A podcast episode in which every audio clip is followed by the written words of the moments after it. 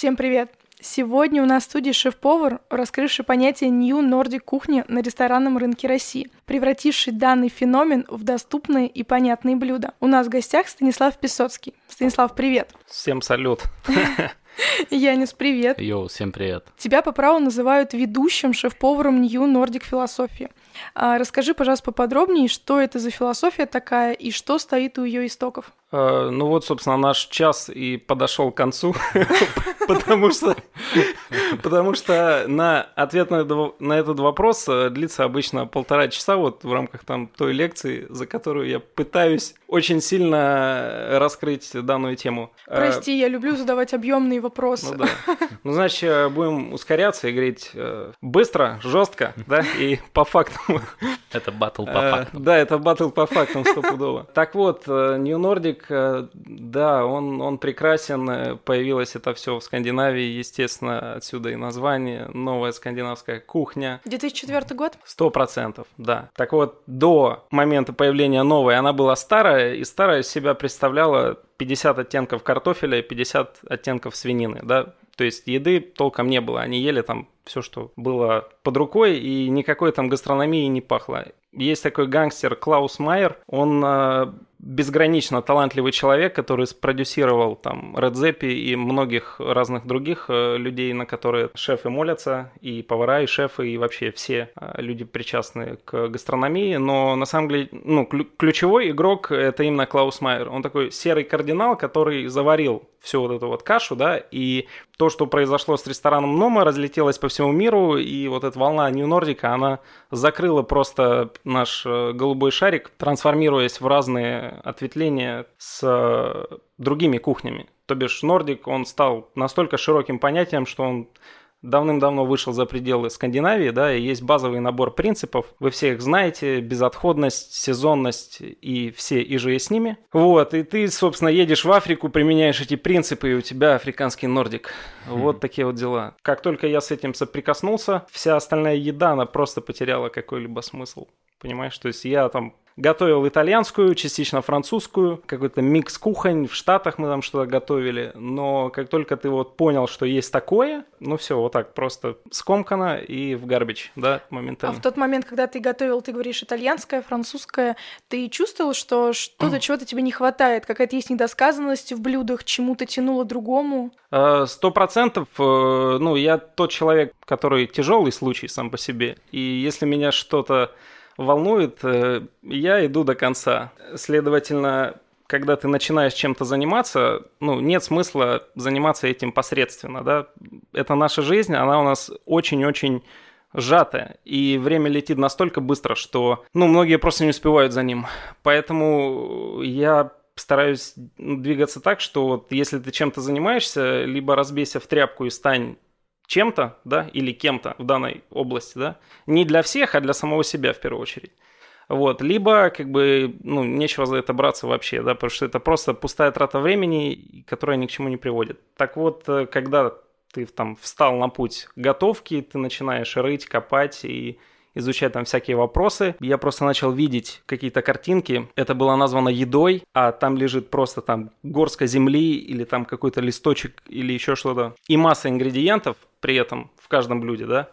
Я не мог вообще, ну то есть это что-то невероятное, понимаешь, как это может быть сделано кем-то, это сделали люди или вообще там какие-то инопланетяне, да, то есть вопросов было намного больше.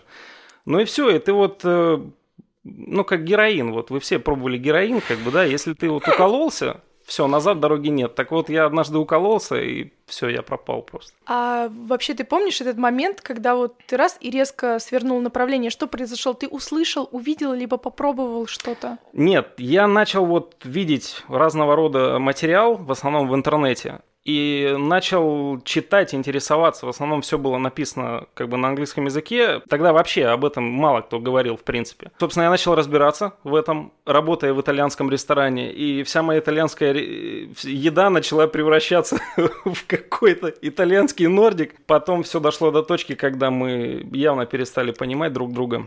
А, ну и в этой самой точке я уже отправился в замечательное путешествие по по просторам русского Нордика, и вот оно... Русского, не скандинавского? Ну, нет в этом смысла, понимаешь? То есть мы же, у нас есть свой вкусовой, э, вкусовой профиль. Были попытки открывать там скандинавские рестораны в России, которые там благополучно заканчивались, а все это потому, что люди брали просто копи-пейст и все, да. Эта еда, она технически, ну, самая сложная. То есть я не знаю ни одного, ну, ни одного другого направления еды, которое было бы более сложное и более тонкое, чем вот то, о чем мы говорим. Хотя там снаружи это все выглядит очень просто. А расскажи, какие сложности вот ты говоришь? Э, Сделать из ничего что-то.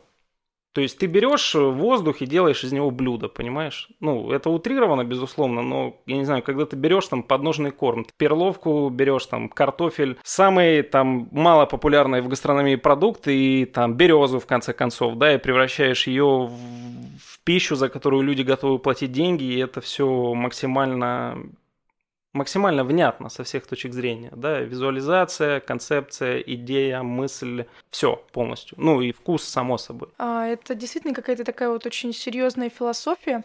А, подскажи, я просто не настолько углублена вот э, в понимание всего этого, Сейчас когда... Подскажу как следует. Это когда вот это все начинало зарождаться в скандинавских странах, насколько быстро пошел отклик от э, потребителя? Либо это было изначально больше направлено для профессионалов, профессионалами сделано для них же самих. Э, ты говоришь про то, что происходило в Скандинавии? Да. Ну как? Господдержка, да, когда за тебя топят, ну, не просто ты там собрался со своими корешами и давайте-ка мы сделаем там новый Нордик, да, а тебя реально серьезно поддерживает государство, серьезное вливание в сельскохозяйственный сектор, что позволило развитию, дало толчок вот этому малому фермерству, ну и локальность, да, вот таким образом была раскрыта. И тотальный туристический поток, который начал просто валить в эти страны благодаря, в частности, гастрономии. То есть они очень умно сделали, да, это в том числе и э, создание того, чего не было вообще в принципе, да. И с другой стороны, это максимально внятная стратегия, продуманная, которая коммерчески успешна. Об этом говорит весь мир. Они, ребята из Скандинавии, да, они там который год подряд объясняют всему миру, кто главный, занимает там топовые строчки во всех э, списках, не списках, соревнованиях, там всех этих дурацких мероприятиях. Ну вот, так что... И когда вот они стартанули, Естественно, это пошло, они начали этим гордиться, но э, в определенный момент, там, буквально в течение пяти лет сложилось так, что вот я общался с разными там людьми из разных стран, там Швеция, да, и они говорят, что, понимаешь, мы написали этот манифест, продукты плюс-минус одинаковы у всех, мы плюс-минус готовим там одну и ту же еду, и как бы оно стало таким монохромом у всех, то есть ты приходишь в любой раз в ресторан там э, в Скандинавии, да, и еда плюс-минус одинаковая. И э, мы поняли, что очень быстро наступил тупик, и после этого каждый начал сворачивать в ту сторону, которая ему близка, там, энергетически, по философии и так далее. Поэтому Нордик есть там японский Нордик, там, ресторан Францен, да, к примеру. Есть Нордик замешан с пивной какой-то темой, там, ресторан-бар в Копенгагене французский Нордик, Мальмо, ресторан Вольмерс и так далее. То есть каждый шеф, он двигает свою какую-то вот линию, да, и, безусловно, авторский как бы взнос присутствует в еде каждого человека, но у каждого еще там свой бэкграунд, то есть если там человек итальянец, там Кристиан Пуглиси, к примеру, да, у него там оливковая масло он подает прям с кислым хлебом, который там в ресторане в Копенгагене делается. Так что и таким образом он разнообразился в рамках Скандинавии, само это следующие там примерно 5 лет, а потом эти шефы поразъехались по всему миру, сумасшествие полное. Можно ли назвать э, New Nordic и манифест New Nordic таким черным квадратом, который изменил все будущее? В какой-то степени да, потому что мир, он настолько грандиозен, что даже муха, когда крылышком своим машет, да, она меняет пространство вокруг себя. Поэтому, ну и переоценить, мне кажется, влияние этой концепции, но это не концепция, это философия, я бы сказал, даже целый стиль жизни, а не то, что там какая-то еда, потому что еда, ну, сегодня она такая, завтра другая, но здесь очень серьезный фундамент, да, такой незыблемый, который не только вот сам по себе автономно функционирует, а он вписан вообще, ну, в мироздание, я бы сказал. Потому что, ну, здесь тема такая, что в этой концепции я не знаю ни, одно, ни, одной, там, ни одного более совершенного направления еды, которое включало в себя все. Здесь и природа, и, ну, в общем, я не знаю, назовите мне какую-нибудь вещь, которая там не включена вот в этот э, гениальный принцип, да, вот New Nordic. Так что, ну, абсолютно да, мир, мир меняется, и он будет продолжать меняться под этим. Давай поговорим более подробно о составляющих этой кухни. Какие продукты и техники готовки определяют New Nordic кухню и какими, каким продуктам просто запрещено быть в меню такого ресторана? Я думаю, что здесь нет смысла там включать э, сноба, да, и говорить о том, что а вот это нордик, а, а это не нордик. Никто вообще, ну, ты сам для себя решаешь, что нордик, что нет, понимаешь? То есть, если тебе по кайфу там применять какие-то принципы из этой кухни, да, бери, применяй, этого уже будет достаточно. Ты уже сделаешь мир лучше без относительно там в каком направлении еды ты работаешь, понимаешь? Хорошо, давай возьмем, допустим, на примере. Вот я могу взять просто обычную картошку, да. как-нибудь ее сделать и сказать, вот, слушай, я не у нас сегодня с тобой нордический ужин, я да. приготовила картошку. Или что должно быть в продукте, либо в технике приготовления такого, что можно было поставить патент, что это нордическая картопля?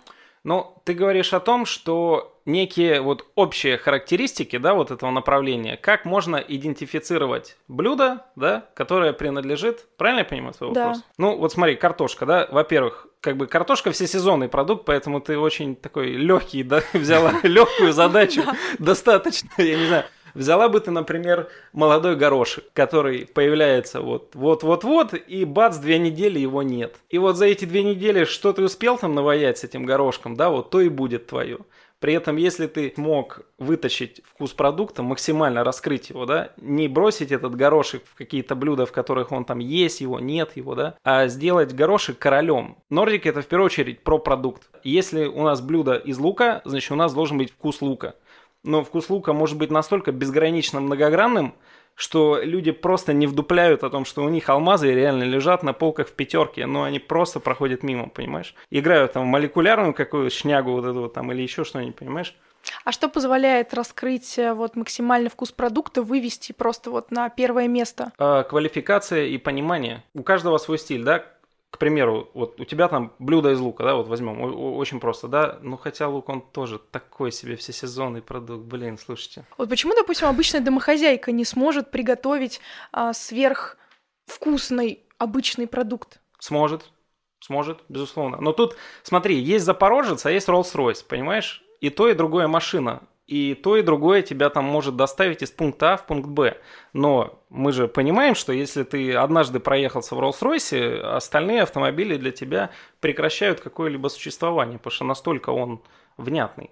Вот здесь да, э, но примерно купить так же. Запорожец, ну, прям очень легко, так скажем, ну, да. да, наверное. Да. А Rolls-Royce позволит себе намного сложнее. Правильно, и научиться готовить эту еду также сложно. Ну, смотри, давай так, рамок нет, да, и все, что бы я сейчас не сказал, это будет э, билиберда, потому что нет никаких вот, ну, есть манифест, да, мы знаем, но глупо, э, ну, не то, что глупо, а было бы странно, я не знаю, жить по шаблону, вот, я не знаю, тебе дали там инструкцию к жизни, да, и вот сказали, вот живи так, будет хорошо, да, ну, ты... Иногда так этого хочется, честно, вот, чтобы было э, попроще чуть-чуть. Да, но, слушай, на самом деле, самые, самые простые вещи э, легче всего запороть, вот в чем дело. Самые простые вещи, я не знаю, попробуй попробуй, не ругаться неделю хотя бы. Это очень сложно. То есть здесь как бы простое в сложном и сложное в простом, вот своего рода игра. Так что тут, ну, как бы я не могу сказать, что да, вот человек там, домохозяйка взяла, сделала какую-нибудь еду. Да, она может взять там сезонную редисочку, сделать приятный салатик, да, и это будет в какой-то степени там отсылка к этому нордику, да, но если мы говорим в гастрономическом смысле, в профессиональном, да, то над редиской стоит постараться как следует, чтобы она была там разная, чтобы это блюдо было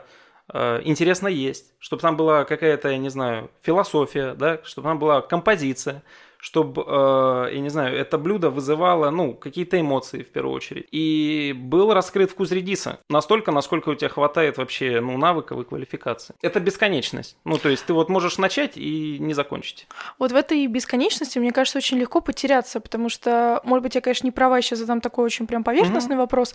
Но, допустим, мы берем продукт, вот зеленый карто... зеленый горошек, да. редис, который в свежем состоянии э, уже и без того, кажется, обладает максимальным своим вкусом. Как подобрать ту технику уготовки, ту текстуру, которая максимально подчеркнет то, этот продукт? Постоянные эксперименты? Да, постоянные. Есть такое понятие, как там идеально зеленая клубника, которая вот об этом начал говорить Рене из Нома, да, когда она еще не успела созреть и стать сладкой, и она уже имеет свой достаточно активный такой кислотный вкус с легкими фруктовыми нотами, и... но она имеет вкус, понимаешь, и правильную текстуру. То есть это очень такие тонкие вещи. Ты можешь сорвать эту клубнику и съесть просто так. Это уже будет нордиком. Ты можешь ее посыпать солью, это будет уже нордиком. Но ты можешь из этой клубники сделать блюдо разное, да, очень интересное, соединить ее там, не знаю, с елкой, еще с какими-то там ингредиентами, которые, ну, неожиданно работают, и вот как бы они, мы их видим каждый день, но просто не замечаем их в силу своего зашоренного, прилизанного взгляда.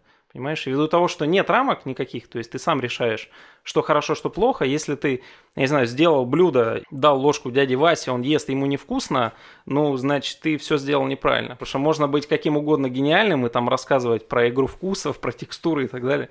Но если человеку не, ну, не кайф, да, это все не имеет никакого смысла. Это просто игра такая своего рода, и все, не более того. Ну, еда должна быть едой в первую очередь. Но она может быть чем-то большим. Да, мне да. кажется, это очень важно, что еда может быть чем-то большим, и порой за это очень хочется даже заплатить деньги, чтобы какие-то новые грани для себя открыть в еде, а не просто как какое-то топливо. Я правильно понимаю, что манифест э, скандинавский, он про э, чистоту, честность, сезонность, свежесть, что еще получается? Сто процентов. Там много, там много написано. Я его ни разу не читал до конца, потому что мне бы разобраться с базовыми. Просто знаешь, кажется, что манифест это буквально, знаешь, там на А4 листочек небольшой, ты его прочитал, такой, все, я все понял, теперь моя жизнь меняется, я начинаю жить вообще просто иначе. Это не так, да? Э, конечно, это не так, потому что, как говорил классик, э, не мешки ворочить, и, ну,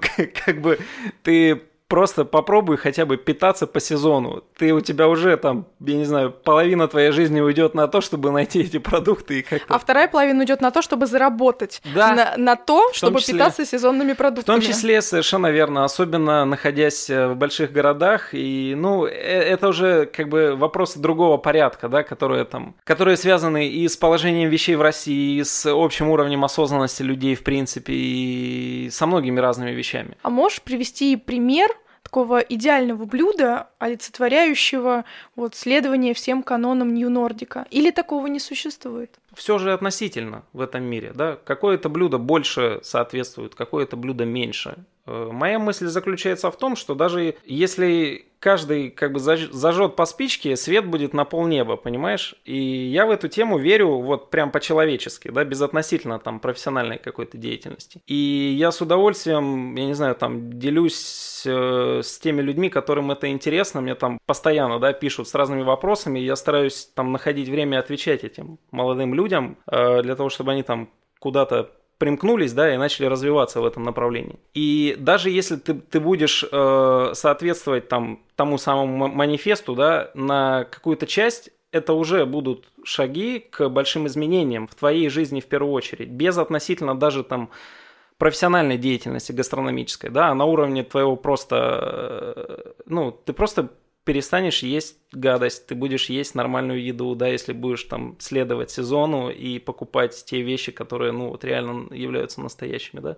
Это преображает все вокруг, понимаешь? Это намного больше, чем, чем просто еда и, и, я не знаю, там какие-то высеры, э, каких-то выскочек, э, я про нас, шефов, в тарелке. А у тебя получается вот следовать сезонности, например, или это такая немного наивная идея для жителей мегаполиса всегда вот каждый день этому следовать. А не является для тебя это базой просто? Э, и да, и нет. Э, жизнь вот, находясь в Москве, мы есть ряд особенностей. Особенности рынка, особенности работы с фермерами, которые сейчас в, за, в зачаточном состоянии. Да? Есть рестораны, которые могут себе позволить переплачивать полтора-два раза за один и тот же продукт для того, чтобы какой-то фермер возил для него этот продукт. Такие люди есть, мы их знаем, но не все рестораны могут себе позволить это технически. Поэтому моя мысль заключается в том, чтобы вот делать то, что, на что ты способен, да, не должно быть никакого насилия. Это очень миролюбивая вещь, и если, я не знаю, ты там, э, ну, просто погибаешь для того, чтобы пытаться это все сделать, ну, может быть, стоит либо сбавить градус, либо как-то сменить среду, либо сменить там людей, с которыми ты двигаешься, да, в этом направлении. Поэтому вот делай то, что можешь, и, будет счастье. Вот, вот примерно так. Следовательно, отвечая на этот вопрос, э, иногда удается, хорошо удается, особенно там по осени, когда там, я не знаю, дешевый продукт mm-hmm. появляется, да, из которого можно делать массу разных вещей. Э, летом реже, потому что очень-очень быстро все меняется. Я не знаю, ресторанный бизнес, он очень многослойный, и просто кажется, что ты блюдо приготовил, бац, поставил в меню, все, оно продается. Но пока блюдо окажется в меню, оно проходит ряд каких-то утверждений, просчетов, э, систем и прочих-прочих нюансов. Очень ну, фанатично. Это не о фанатизме, так скажем. Ну, в каком-то смысле, да. Еще видно, насколько по разговору ты весь в этой философии. То есть это не просто идея. Да я одержим, я тебе говорю, нужно четвертого человека, экзорциста вызывать сюда, чтобы он немножко кадилом, блядь, прокачал нас здесь. В начале подкаста ты говорил, что вот New Nordic — это не сколько про еду, сколько про философию жизни. Скажи, у тебя вообще как вот отражается на твоем стиле, образе жизни философия? А может, э, ты вспомнишь, каким ты был раньше и каким стал после этого? Осознанность. Ключевой, смотрите, вот все эти принципы, они, это же следствие, это не первопричина, потому что мы можем написать с вами какой угодно манифест новой русской кухни, блядь, мать ее, или там чего-нибудь еще, и будет у нас как бы счастье. Но э, все это продиктовано здравым смыслом, понимаете? За каждым за каждым вот этим принципом есть ряд причин, почему так стоит делать. Почему вот этот путь, он является верным. Ключевое понятие, вокруг которого все это движется, это осознанность. Я скажу, что я стараюсь быть осознанным человеком, без относительно еды. Потому что там современный человек, он э, странно иногда себя ведет, то есть он там занимается тем, чем не хочет заниматься, там э, общается с теми людьми, с которыми он не хочет заниматься, или у него там недостаточно сил для того, чтобы двигаться по какому-то своему пути, да это все, это все определяет уровень осознанности, уровень осознанности и духовного развития каждого отдельного человека. Как бы современный мир такой, что у нас э, уровень интеллекта намного превалирует уровень духовного развития. Поэтому то, что происходит сейчас, происходит сейчас, ни больше, ни меньше, да, должно быть наоборот. Появилось больше осознанности. И я стараюсь, э, я стараюсь об этом не забывать и, ну, каждый день э, задавать себе вот эти неудобные вопросы. Кто я, что я делаю, зачем это туда, не туда, правильно, нет. То есть ты двигаешься к тому, чтобы каждую секунду своей жизни ты мог сам себе сказать, что ты счастлив? Э, в каком-то смысле, да. Ну, счастье это очень очень размытое понятие. Мне кажется, что нужно прожить не один десяток жизней для того, чтобы полноценно ну, технически ответить на этот вопрос, что такое счастье, да? Потому что какая-то статистика была. Все сводится к математике все равно. Ну да. Нет, мы можем там поговорить на уровне каких-то клише, там, да, это там бла-бла-бла, это все прочее десятое, но все те вещи, которые э, имеют для меня подлинную ценность, они нематериальны. Счастье – это одно из них мы вот все с вами говорим об этом, мы примерно понимаем, о чем идет речь, но никто не может э, внятно человеческим языком объяснить, что это такое. Потому что это очень серьезное понятие, такое как любовь и некоторые другие, да, которые выходят за рамки как бы, ну, человеческого восприятия, в принципе. Вот. И э, чем мы там? Нет, мне кажется, мы вообще можем говорить о разных... Мы вообще в разных дискурсах общаемся об этом слове. Ну, то есть... Ну, да. И мы вряд ли поймем сейчас там друг друга. Сто процентов. Но э, речь идет о векторе, да? Mm. То есть... Э, то, чем я пытаюсь сказать, это, э, это вектор. Мы вообще ни черта не понимаем, мы вообще ничего не знаем. Но мы примерно ощущаем направление, в котором нам имеет смысл двигаться. И мысль в том, чтобы ну, реально не забывать про это направление. Оно у каждого свое, оно очень индивидуально, да, и ну, вот эта вереница там жизней как бы на этой планете, она очень очень необычно. И, следовательно, если мы трезво будем смотреть на себя и не обламываться, когда мы видим там человека в зеркале, да, по утрам, будет проще, лучше, легче, равно осознанней в каком-то смысле. И вот вопрос осознанности, он ключевой. Мы вот много проговорили, но просто если человек осознан, ему не обязательно знать про какой-то манифест, он в принципе понимает, что продукты на пике сезона, они лучше, за них нет смысла платить бешеные деньги, ты просто взял, съел, накрошил, приготовил и так далее, да, все максимально просто. И ты там следишь за отходами, это же все естественно и, ну, как бы, это, это нормально. Вот, Мне вот кажется, это. наши бабушки, они стояли как-то, были причастны к манифесту, они нам все везде, С детства говорили, ешь сейчас грядки, ешь вот то, что я тебе сорвала, Да, вот что-то я да, сейчас понимаю да. такое. Э, Да просто скандинавы, они подрезали базис вообще у наших бабуль. Мы, кажется, с кем-то это уже обсуждали. Кр- кроме шуток, потому что ферментация, все вот эти бочковые темы, да, э, жизнь, э, я не знаю, на Земле в прямом и переносном смысле э, этого понятия, и когда человек идет в ногу со временем. Раньше Нордика было больше, вот сто процентов. Нордика и Госта. Такой симбиоз Нордика Мне захотелось посоветовать, может, посмотреть фильм «Маленький лес». Он есть корейский и японский. Мы смотрели, кажется, какой? Корейский? Корейский либо японский? Я не Да-да-да. помню, какой Маленький лес, я прям сейчас запишу свой файлик. Там э, про исследование, наверное, культуры, каких-то традиций через э, еду. А, Показывается отношение девушки с ее матерью, с ее друзьями, но они всегда про- проходят как будто на фоне, а на первый план выведено то, что она готовит в это время и именно в этот сезон. То есть она там выращивает рис, ходит, выращивает рис, там, не знаю, к ней приезжают друзья, она что-то готовит, с ними общается. Там в другой сезон что-то еще, там что-то сушит. И вот мне кажется, то, что ты упоминал про то, что существуют разные нордики, японский, корейский, русский. Да. И мне кажется, про это тоже. Круто, буду смотреть, отвечаю. Да, он очень такой э, э, спокойный, размеренный фильм, да, медитативный немножко. Обязательно, мне кажется, да, под какую-то такую еду, не остывающую явно, которую ну, не нужно спешить есть. Обязательно можно покушать.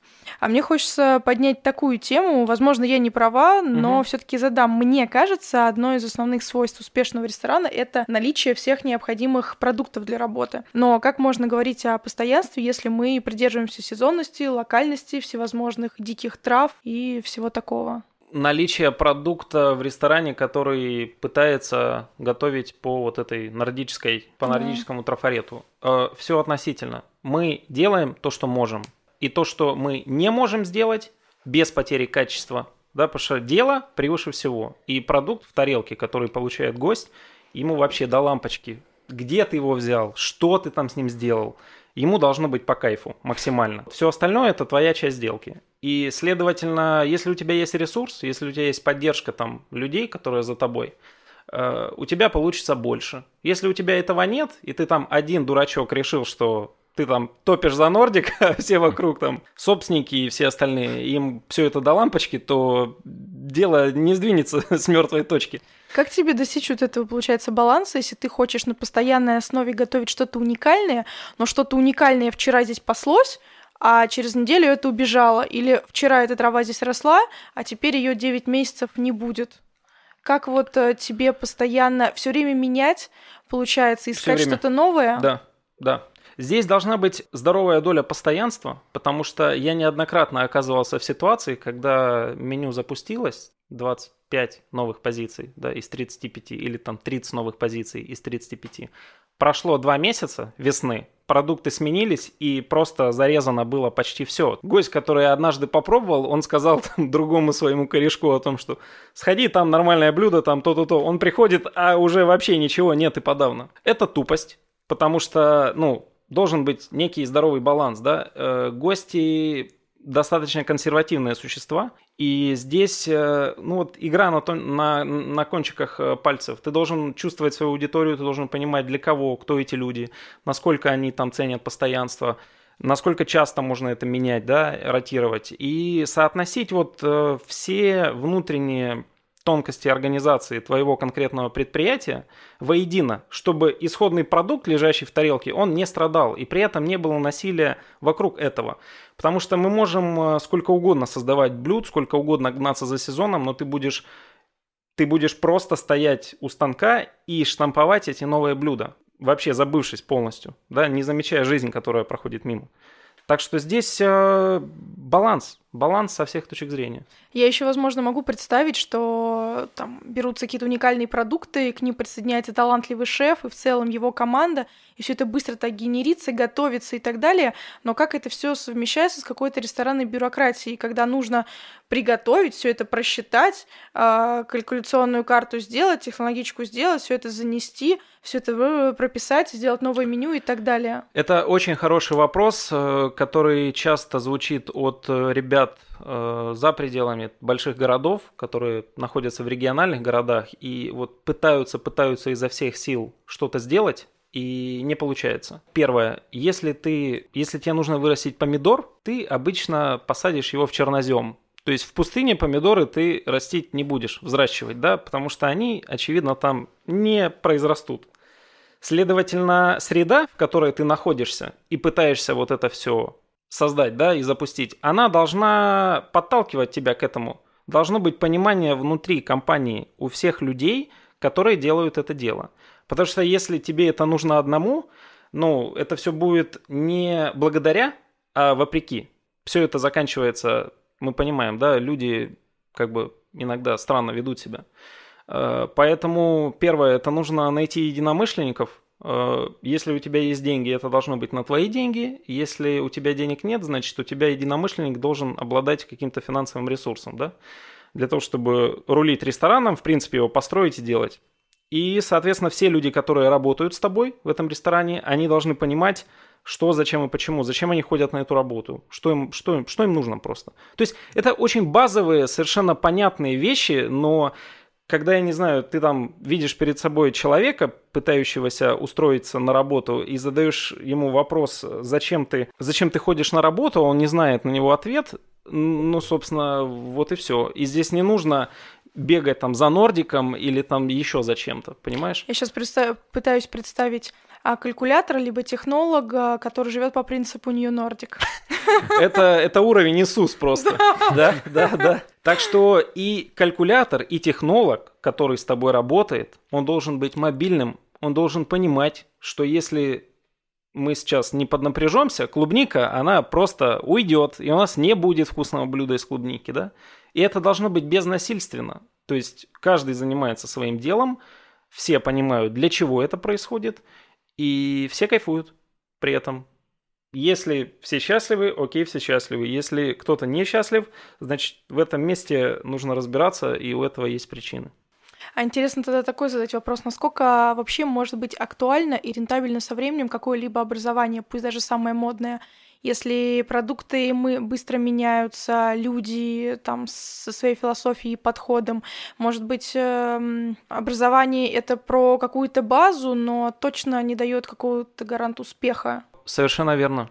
Я верю в то, что база нужна, база нужна, но я также верю в то, что если этой базы слишком много, ты смотришь через замочную скважину. Когда мне задают вопрос, почему вот у тебя получилось сделать вот это, да, а там у кого-то не получилось. Ключевой ответ на этот вопрос это, это, это как бы заключается в том, что у меня нет базы как таковой. То есть я получал там, я, я знаю, как там приготовить соус, один, второй, третий, но у меня нет фундаментальной вот такой кулинарной школы, которую я там нарабатывал годами, работал с одним, с другим, с третьим, пятым, десятым.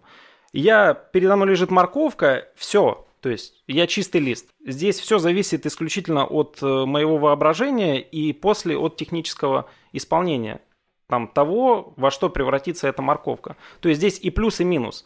Соответственно, имеет смысл нарастить в себе какие-то мышцы, скелет такой маломальский, да, а, для того, чтобы понимать, откуда что берется, откуда берутся дети, например. но также не забивать свое сознание вот, вот этим всем, потому что любая информация, которую ты где-либо прочел, это уже чья-то мысль. И намного кайфовее, на мой взгляд, э, ну, двигаться вот максимально независимо. Ну, то есть набраться, например, каких-то техник, приемчиков и манипулировать ими так, как тебе угодно, как твоей душе угодно. Тогда, создавая нечто, ты будешь понимать, что да, это действительно вот до тебя этого не было. Понятно, что все давно придумано в той или иной степени, да, я как бы не пытаюсь там из крайности в крайность, да, бросаться, но смысл в том, что когда у тебя не замыленное сознание вот этими шаблонными какими-то сочетаниями, техниками, комбинациями вкусовыми, да, у тебя поле для деятельности просто безгранично. Вот. И это может быть большим плюсом. Ну, во всяком случае, со мной это сработало это так. Но не факт, что вот та вещь, которая подходит мне, она подойдет любому другому человеку. Потому что каждый человек, он очень особенный. Он, это индивидуальность, это отдельный мир, и, и у каждого свой путь. Вот. Важно, будь то нордик или Нордик, например, э, нащупать свой путь и двигаться по нему. Без относительно тому, кто там тебе чего насал в уши, как бы в том числе вот я прямо сейчас. Скандинавы, получается, изобрели какую-нибудь новую технику готовки? А я, я не изучал этот вопрос в теории. Я, ну, то есть, все, что я научился у них, да, я не сравнивал там, а была ли Но ты, получается, ранее. учился чему? Ты же смотришь, как а, кто-то другой что-то делает, да. и ты перенимаешь, а, ну, конкретно же что-то. Что ты перенимал тогда? Я перенимал образ мысли. Э, понимаешь, техника ничего не значит. Вот если ты, например, я не знаю, там, тебе нужно сделать чипс из молока, к примеру, да, ты такой, вау, как же сделать чипс из молока? А путей до, до чипса из молока их просто десятки, понимаешь? И, и, и как это сделать и с текстурой, и без, и, короче, всячески это можно реализовать, да? И, следовательно, если ты оказался в точке, когда ты не знаешь, там, как сделать тот или иной продукт, ты просто начинаешь двигаться в этом направлении, и у тебя это получается. А намного важнее понимать образ мысли конкретного шефа. Э, я уверен, что многие шеф-повара там сталкиваются с ситуацией, когда там ты приготовил блюдо там или там меню какое-то, и потом оно разлетелось по всей стране, там готовится в тех или иных версиях, там в каких-то региональных ресторанах. Это странная ситуация в том смысле, что, ну, наверное, на каком-то этапе это уместно, да, если ты вообще ни черта не умеешь, да, ты там пытаешься как бы э, копировать или там что-то воссоздавать, э, это да, но у тебя нет подлинного развития, потому что только твой собственный опыт делает тебя тем, кем ты являешься. Невозможно посмотреть там, как этот сделал то, перенять это на себя и бить себя в грудь о том, что да, вот я красавчик сделал это. Так это не работает.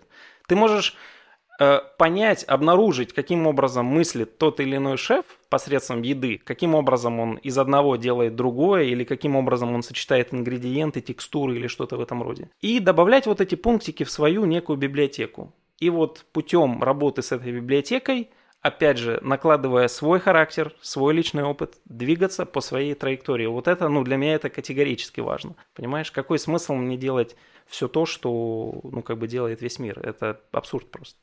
У тебя, наверное, переход к осознанности не случился вот как-то раз и по щелчку. Это же как-то было поэтапно. В какой момент ты осознал, что то, что было до этого, это не было условно нордик жизнью, а в какой-то момент это стало? Через что ты прошел, что ты передумал или что ты сделал? Прежде чем ответить на этот вопрос, я скажу, что я, в принципе, тяжелый случай. Ну, вот сам по себе, как, как человек. Ну, во всяком случае, мне так говорят люди, там, которые меня окружают. Смысл такой, что я всегда задаю себе там неудобные вопросы, постоянно, всю дорогу, да, и рекомендую эти вопросы задавать каждому человеку.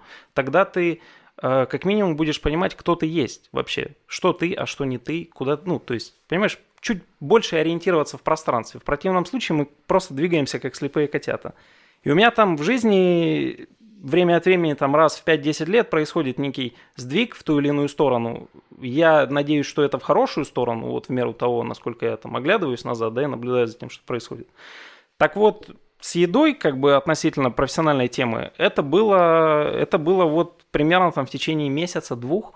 Как только я увидел, что есть нечто, вот это, да, там горская земли на тарелке или там кусок дерева – а это еда, и ее сделали люди, не инопланетяне, блядь, какие-нибудь там марсиане, да? А ее сделали люди, и это красиво, это элегантно, это вкусно, это натурально, это природно. Да вообще, черт побери, чем я занимался до этого, понимаешь? Вот, ну, как бы, это вот как, э, ну, я не знаю, свое место, что ли, ты вот когда нашел, нашел себя в чем-то, да, ну и все, ты понимаешь, что да, это вот, это, это надолго. А какой основной или хотя бы там парочку вопросов ты посоветуешь постоянно задавать себе каждый день, чтобы стремиться быть э, ну, лучше каждый день? Э, вопрос, на который мы вряд ли когда-либо ответим, э, это кто я? Кто я? Да? Кто ты такой? Вот кто я? И для этого нужно прожить не одну жизнь, и, скорее всего, не на одной планете, ни в одной вообще плоскости этого многогранного мира. Э, если мы говорим э, сугубо про вот профессиональную деятельность, да, это, это очень, очень базовые простые вопросы. Осознан ли я? Понимаю ли я, что вокруг меня сейчас происходит? Да? Э, двигаюсь ли я в том направлении, в котором я хотел бы двигаться? Какие я допускаю ошибки?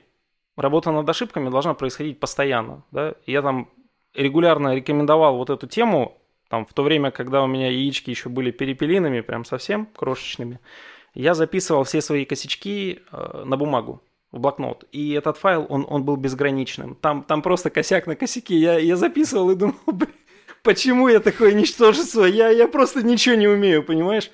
И там, я не знаю, когда этих ошибок э, там несколько сотен образовалось, так, новые не появляются, это уже неплохо. Да, потом я начал их вычеркивать. Работа над ошибками. И я оказался в точке, когда, ну, то есть, я не вижу, что я делаю не так вокруг себя. И все, это значит, что все, пора, пора двигаться дальше, или пора менять среду, или пора что-то менять, потому что все, в этой точке ты, ты уже, ну, ты не способен как бы развить себя. Следовательно, постоянная работа над ошибками, ну и просто ориентир по внутренним ощущениям, понимаешь? У каждого человека, у каждого человека есть внутренний компас, но кто-то его лучше слышит, кто-то его не слышит вообще, да? И как бы если ты будешь с ним сверяться, куда ты движешься, будь то в профессиональной деятельности, в отношениях с людьми, я не знаю, как угодно, да, то ты будешь собой, ты будешь двигаться навстречу себе самому, и в конечной точке ты станешь намного более сбалансирован и полноценен, чем ты есть на данный момент времени. Вот. И это бесконечный процесс. То есть мы сейчас говорим скорее не о точке времени, да, а мы говорим о векторе, в котором ты движешься. И все вопросы, которые вот задаю себе постоянно и там тем людям, которые мне близки, эти отчаянные ребята, это, это все вокруг вот этого вектора. Все ли, все ли в порядке? Все ли в порядке? Если что-то не в порядке, вот у меня есть такая теория, а, на кухне она особенно показательна. Многие там говорят, у нас запара. Ну, запары, ну, не бывает такого явления, да. Если, я не знаю, вы встряли в какую-то жесть, это значит, что у вас либо ну, с менеджментом что-то не так, либо некорректно выстроена логистика на кухне, либо у людей квалификация слабая на данный момент времени. Ну, то есть у всего есть какая-то причина. Такой вот индикатор, вот, который можно применять в любой ситуации вообще. На кухне, я не знаю, там, в отношениях с людьми, где угодно. Это что-то не так. Вот если что-то не так, что-то не так. Это вот просто как 5 копеек, но это факт. Я поняла, ты имеешь в виду то, что если что-то пошло не так, то был совершен ря- ряд ошибок, который привел к этому не так. В том числе. И эти ошибки можно диагностировать и исключить их э, в дальнейшем. В том числе. Но мы не всегда понимаем это. Мы иногда, вот знаешь, ты, ты идешь на работу и чувствуешь вот какое-то, блядь, дерьмецо на душе, да, но ты не можешь понять, где же оно, что меня тревожит. И ты думаешь, думаешь, думаешь, пытаешься понять, что конкретно тебя волнует. Ты не всегда сам до этого, ну вот, добираешься, да?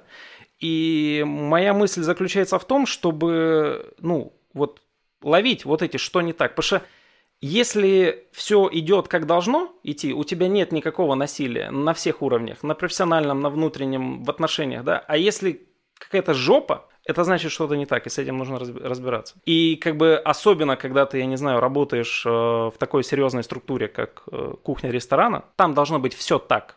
Там должен быть каждый человек на своем месте. Не должно быть вот этих гребаных вопросов, а сколько у нас там до конца рабочей смены или там что-нибудь в этом роде, понимаешь? И все. Тогда нет никакого насилия. Тогда все это превращается в какую-то магию, когда, понимаешь, каждый человек является ядерным реактором, и в симбиозе друг с другом они рождают нечто большое. Вот, вот это прям высший пилотаж. Но для того, чтобы играть на таком уровне, да, нужно, во-первых, самому понимать, что происходит у тебя внутри, что происходит у людей, которые тебя окружают, и двигаться вот на, в сторону вот этого баланса своего рода. Ну, это, пожалуй, единственное, чем стоит заниматься. Ну, иначе, как бы, есть два пути. Через жопу и по пути наименьшего сопротивления. Так вот, через жопу он намного более популярен, и почти всегда люди выбирают почему-то именно этот путь. Но я за то, что есть третий путь, да, альтернативный. Это когда все просто нормально, да, не в качестве результата, потому что результат можно достичь любыми какими-то ну, средствами, да, на человеческих костях, путем каких-то усилий неадекватных или там еще чего-то. а можно достичь замечательный результат и при этом кайфовать всю дорогу. В хорошем смысле этого слова, понимаешь? И вот это то, что для меня имеет смысл, пожалуй. И вот примерно так. А, то, о чем ты говоришь, я слушая именно твой язык, это вообще очень сложно в реальности все понять, именно как принять, то есть э, реально найти а, даже какие-то тексты или то, о чем вот... Э, ну, я вот у тебя услышал уход от бинарности некий. То есть, типа, мы тебя постоянно пытались как-то в таком поставить вопросы, скажи, это там нордик или не нордик, да. а ты говоришь, типа, нет, ребята, там все может быть нордиком, да. и также все может быть не нордиком. Да, отлично. Вот. И это действительно такая, ну, там, ход от бинарности, это там концепция философии постмодерна, и действительности именно по-настоящему это ощутить и принять, я не знаю, даже можно почитать, есть, ну, кто, кого интересует, лекции по философии постмодерна Дмитрия Хаустова, там можно Жиль Делеза алфавит почитать, и там вот о чем ты говоришь, мне кажется, New Nordic — это дитя постмодерна. Это уход от проекта такой модерновости, что делай только так, и будет хорошо. Угу. Ну, меня очень впечатлила твоя история. Гастрорэп. Я называю это гастрорэпом. Да, вот все, что касается почерикать за, ну, на тему, на тему еды, это, это все категория гастрорэп. Но мы особо по, о еде-то и не поговорили. Смысле... Можно, можно, я задам еще последний бинарный вопрос. А ферментация мяса — это тухлятина, либо новая веха в истории мяса? Э, вау.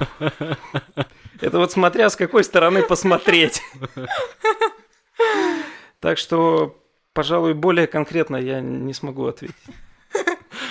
Так, ну давай с разных путей попробуем подойти. Просто давай. я, ну, я не работала с ферментированным мясом и не работала так, чтобы, ну, как-то серьезно кто-то там из моих а, шефов либо собратьев этим занимался и не очень углублена, но тем не менее замечаю, что а, лагерь московских а, шефов даже разделился точнее, московские шефы разделились на два лагеря. Те, кто считает, что как можно есть мясо, которое реально стухло, и есть люди, которые говорят, что это вообще самое лучшее мясо, которое я когда-либо ел, и только ферментация, только она может улучшить вкус продукта. Вот ты вообще как считаешь, или что? Или нельзя так все-таки вот а, сказать? Ну, мир, он, он, он не черно-белый, понимаешь? Здесь, э, естественно, есть э, масса научных трудов на эту тему, и люди, которые намного более высококвалифицированы, чем я, в состоянии разложить тебе по полочкам, что хорошо в этом вопросе, что плохо. Э, от себя добавлю следующее. Ферментация, в принципе, это, это естественный природный процесс. Если его просто не запускать, а контролировать, результаты могут быть удивительными. В том числе выдержанное мясо, которое мы там все любим, да? Ну, кроме меня, я по траве больше. Это не шутка. Да, да. Я 10 лет уже в завязке и всем рекомендую. Трава, только не та, которую курят. Мы тебе и заварили траву сегодня. Да, да, огонь. Вот, э, поэтому, э, поэтому вряд ли я смогу сейчас ответить что-то более, вот знаешь, сказать о том, что мой флаг такой, серый, и все, понимаешь? Ну, я уже ближе, да, к концу нашего подкаста и стала подразумевать, что вряд ли будет такой однозначный ответ. А, но да, почему-то меня эта тема волнует, и я боюсь, что моих, э, моего опыта не хватит, чтобы самой осознанно дойти до какой-то позиции в этом угу. вопросе. И я, ну, вот обсуждаю с такими Да, я, я, я понимаю, я понимаю, о чем речь. Э, от себя могу добавить, что вот буквально недавно э, недавно появилась такая мысль о том, что вся вот эта бредятина насчет свинины, там, э, пастеризованной, да, там 71 градус, э, это все вообще безосновательно. Ну, то есть есть э, научные труды, есть статистика отравлений теме. Подожди, недавно где-то читал об этом, что может свинину тоже есть. Об этом и речь. И я убежден, что по истечении времени мы будем смотреть там на вот эти вопросы, которые мы сейчас задаем, и нам они будут казаться, ну, несколько странными. Чтобы все поняли, о чем идет речь, недавно, кажется, где-то на просторах интернета вышло исследование, что э, свинину можно есть тоже и рейер, и Ну, в общем, сырой. Ну, вот, смотри, сейчас я месяц провел у скандинавов, и в одном из ресторанов, э, в одном из ресторанов, в котором, э, в котором мы готовили, э, свинина отдавалась 55 градусов. Ее ели люди, они живы, Не умирали? все не счастливы, никто не заболел, никаких бактерий нет и так далее. Я думаю, плюсы и минусы есть у любого явления. И, как говорил классик, типа, ну, есть такая мысль о том, что любое явление, оно, ну, если его довести до крайности, оно может быть губительным. Даже самое там, ну, к примеру, к примеру, слепая любовь. Она калечит людей. Люди становятся больными в прямом смысле этого слова, которые там э, подве- подвергаются вот этой слепой неадекватной любви. Так что тут э, вопрос, насколько ферментированное мясо. Если это покойник прямом смысле этого слова, ну, наверное, это too much, да. А если это мясо в меру выдержанное, э, я знаю ряд шефов, э, мной уважаемых, которые, которые, например, наоборот ждут, когда мясо вызревает, когда у него официально заканчивается срок годности, рекомендованный для употребления. И только спустя недельку они его разрезают и едят, и чувствуют себя просто великолепно при этом. Ну и как бы по вкусовым характеристикам и в принципе по органолептическим вот этим, да, базовым характеристикам, естественно, выдержанное мясо это, это прям, ну, хорошо. Если никто не против, передам привет Севе Стахновичу. Это автор телеграм-канала Food and Science. Он супер погружен глубоко в еду, Мгм. такой полуученый. Круто. Вот, А и- Сева очень кратко пишет э, такие шорт-риды Мгм. а, на разные темы относительно еды, и порой он пишет вот эти маленькие свои замечания, их по-другому даже не назвать, на базе какой-то одной прочитанной книги Мгм. или главы какой-то книги. То есть это очень интересно, кратко, емко, там, пока едешь в метрошке или просто обедаешь, очень круто почитать э, Мгм. про любой продукт, там, от мала до велика, там, очень Ну, в общем, не то, что я хотел его прорекламировать, но Ну да, да. ладно. А, В общем, Сева, напиши, пожалуйста, о, а, о свинине, которую можно есть. И пускай уж тогда и про курицу скажет, потому что есть такое понятие, как тартар из курицы, и он также абсолютно безвреден. Так что вот пускай выскажется и на это что-то, Сева, а я почитаю. Сева, респект. Да, и я хочу напоследок задать такой вопрос. Э, Спустя вот э, 15 лет после такого бурного переворота в Скандинавии с, прилавках, э, с прилавков исчезли тефтели и булочки с корицей. Конечно, нет. Да, это же, это же культ. Ну, конечно, нет. Булочка с корицей номер один. Тефтели, ну, ну, ну, как же. Номер ноль. Да, тефтели это вообще вне, ну, просто вне рейтингов. Это просто есть тефтели, есть все остальное, понимаешь? Есть тефтели, есть Нью-Норд где-то там на задворках, а вот тефтели... А вот тефтельки, да. И тебе каждая домохозяйка расскажет, как готовить правильно и как неправильно. Так что это прям целая философия у них. Тоже те- тефтель ордик. Но Да, а, тефтель- тефтель-нордик, да, тефтенордик. а, ты вегетарианец, веган или... Э, Я не аллилуйный. Есть ряд причин, их много, по которым я принял решение не употреблять животных. Они в первую очередь связаны с э, духовными Мгм. вещами разного порядка, и во вторую очередь с физическими. Мне интересно, ну, ты ведь шеф. Процесс, как происходит процесс? Не э, готовишь ли ты? Естественно, умею, умею. Говорят, хорошо Про- получается. А как, ну, все же пробуют. Все, все же пробуют, вот мне тоже приходится пробовать. Ага. Выплевываешь? Знаешь, такая тема глотать, как там, э, глотать или сплевывать, да? Ну вот я сплевываю, в общем. Слушай, интересно. Да, так что, ну, просто э, тема какая, то есть... Мне кажется, это очевидный вопрос, который всем интересен. Все правильно, э, это веселый вопрос, над которым можно поюморить. Есть мой личный выбор, да, который, ну, я не считаю корректным навязывать любую мысль вообще про мясо там или про овощи э, кому-либо, да, человек каждый сам решает для себя, что ему делать там, а что не делать. И, следовательно, ну, как бы мой личный выбор, я в своем мире, да, я, ну, обхожу стороной все эти вещи. И всем рекомендую, естественно. Зомбирование, да, такое.